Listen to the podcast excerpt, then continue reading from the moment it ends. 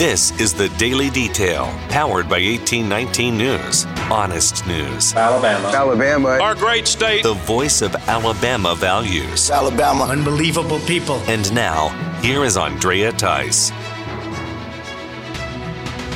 Well, this Thursday is National Day of Prayer. The American tradition was first officially set to be on this day back in 1952, but it's also been an important part of American history long before that date was set. When the United States were only part of the British colonies, there were days of fasting and prayer that were observed as part of British law.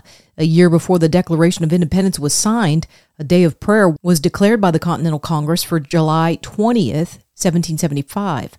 That call to prayer was to focus on the hostilities that had developed between the colonies and the British government and king. Here's an interesting quote that came from the Congressional Declaration of Prayer that called on colonists to pray for King George III. It says, quote, that God would bless the rightful sovereign and inspire him with wisdom to discern and pursue the true interest of all his subjects in Great Britain and the American colonies without further effusion of blood, end quote. The National Day of Prayer organization says that prayer and seeking God's guidance is as important to the nation today as it was in the beginning. You can read more about this national tradition to call on God by reading the article written by Craig Monger at 1819news.com. The Lauderdale Sheriff Rick Singleton has given another update on the situation involving corrections officer Vicky White, who is also with an escaped inmate, Casey White. There is no relation between the two. Singleton spoke to WAFF News about the manhunt that is currently underway to find the two, as well as the relationship that has now been confirmed that occurred between Officer White and inmate White. When she, when she was not working, there was contact with him. And I, again, I don't have the specific details from the investigators as to whether that was occurring while he was here in our facility or if the, or it was while he was in state prison. Um, well, we know she come in contact with him 2020 because he was in our facility. Um, the we know that she remained in contact with him once he was transferred back to DOC. Uh, and obviously, she had contact with him when he came back here February 25th. Now, you know, the um, we have no, I have no information that there was any kind of physical contact. Uh, the contact I'm aware of and the special treatment he got was in the form of she was taking really good care of him while he was here. Uh, seeing that he had extra food, seeing that he had, you know, uh, other things that inmates don't ha- normally have or whatever. And I say don't normally have, you know, and nothing that was contraband per se. Um, but yeah, we, you know, there's obviously a relationship there. And then some of that special treatment. Singleton says that Officer White was just a day away from retirement and handing in her pension papers. Yeah, she's no longer employed with the sheriff's office. Uh, I haven't really focused on that because it, it, there's some legal technicalities. I guess she had, effect, uh, in effect, had turned in her retirement papers. So whether you consider her retired or terminated, uh, or for whatever reason, she's no longer employed with the sheriff's office. A Florida woman is charged with Medicaid fraud here in Alabama. 53 year old Kimberly Hamilton is charged with bilking the government agency of $1.2 million.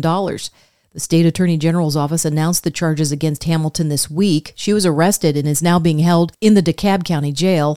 Authorities say that Hamilton submitted false claims of providing speech therapy services for children that never happened. She is the former owner of a speech and physical therapy company in Fort Payne. Hamilton recently moved to Florida. Alabama's version of Woodstock is happening this weekend.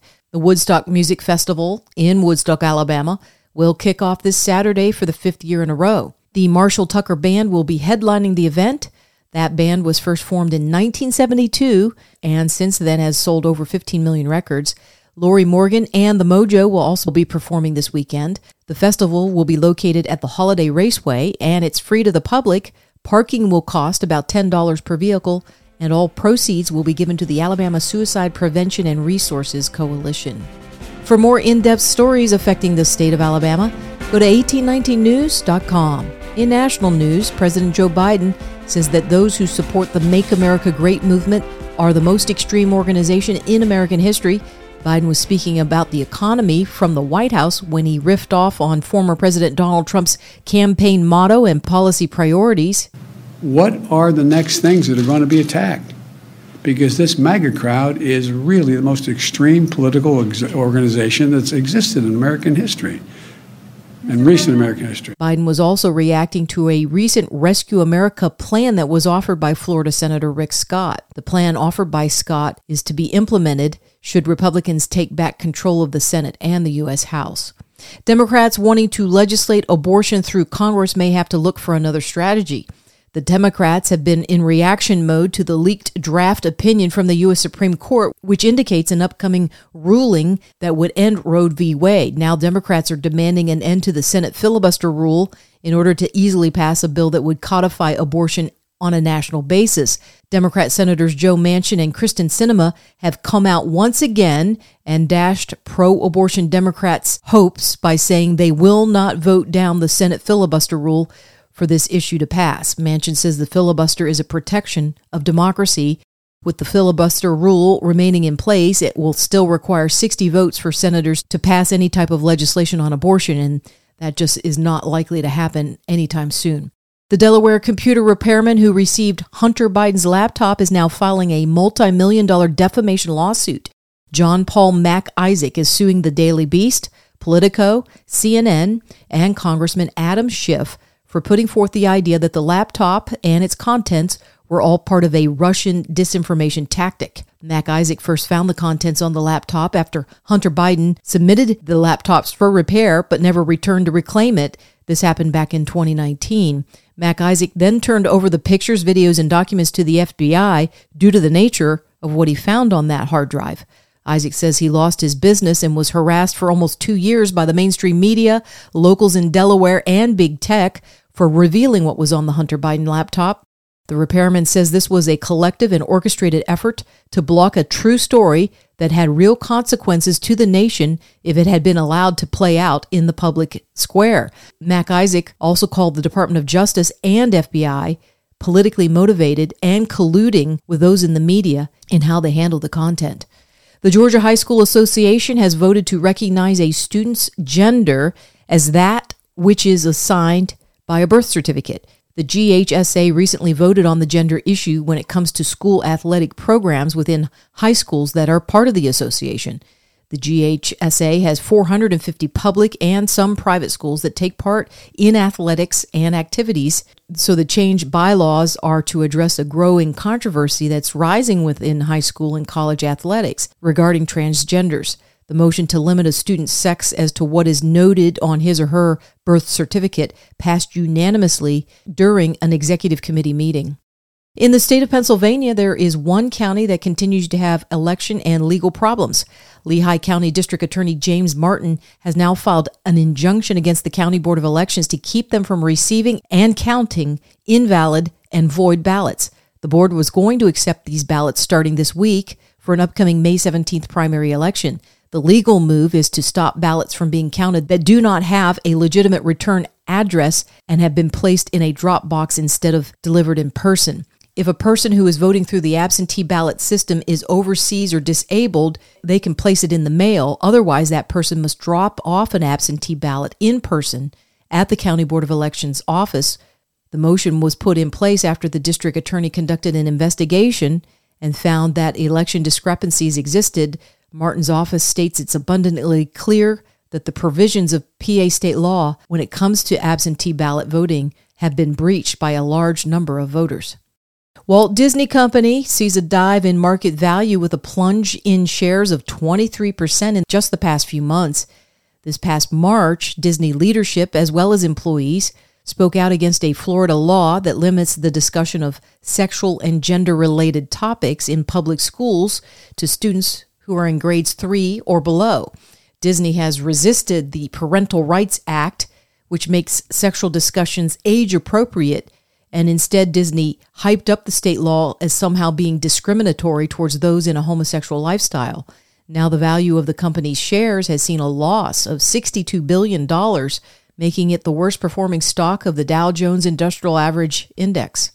You're listening to the Daily Detail from 1819 News. You won't want to miss out on the 1819 News podcast, where host Brian Dawson brings in attorney Matt Clark from the ACLL to talk about this recent leaked document from the United States Supreme Court that involves Roe v. Wade. So they make this really solid um, pro-choice thing where it's it's illegal to you know to to to abort babies in Alabama, knowing that that's not going to go anywhere because of Roe v. Wade. Mm-hmm. Now they got rid of Roe, Roe v. Wade, and now it's going to be put back in their lap.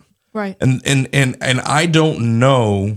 I mean, we're fixing to see how pro-life these people really are, and so maybe you can explain legally. So they get rid of Roe.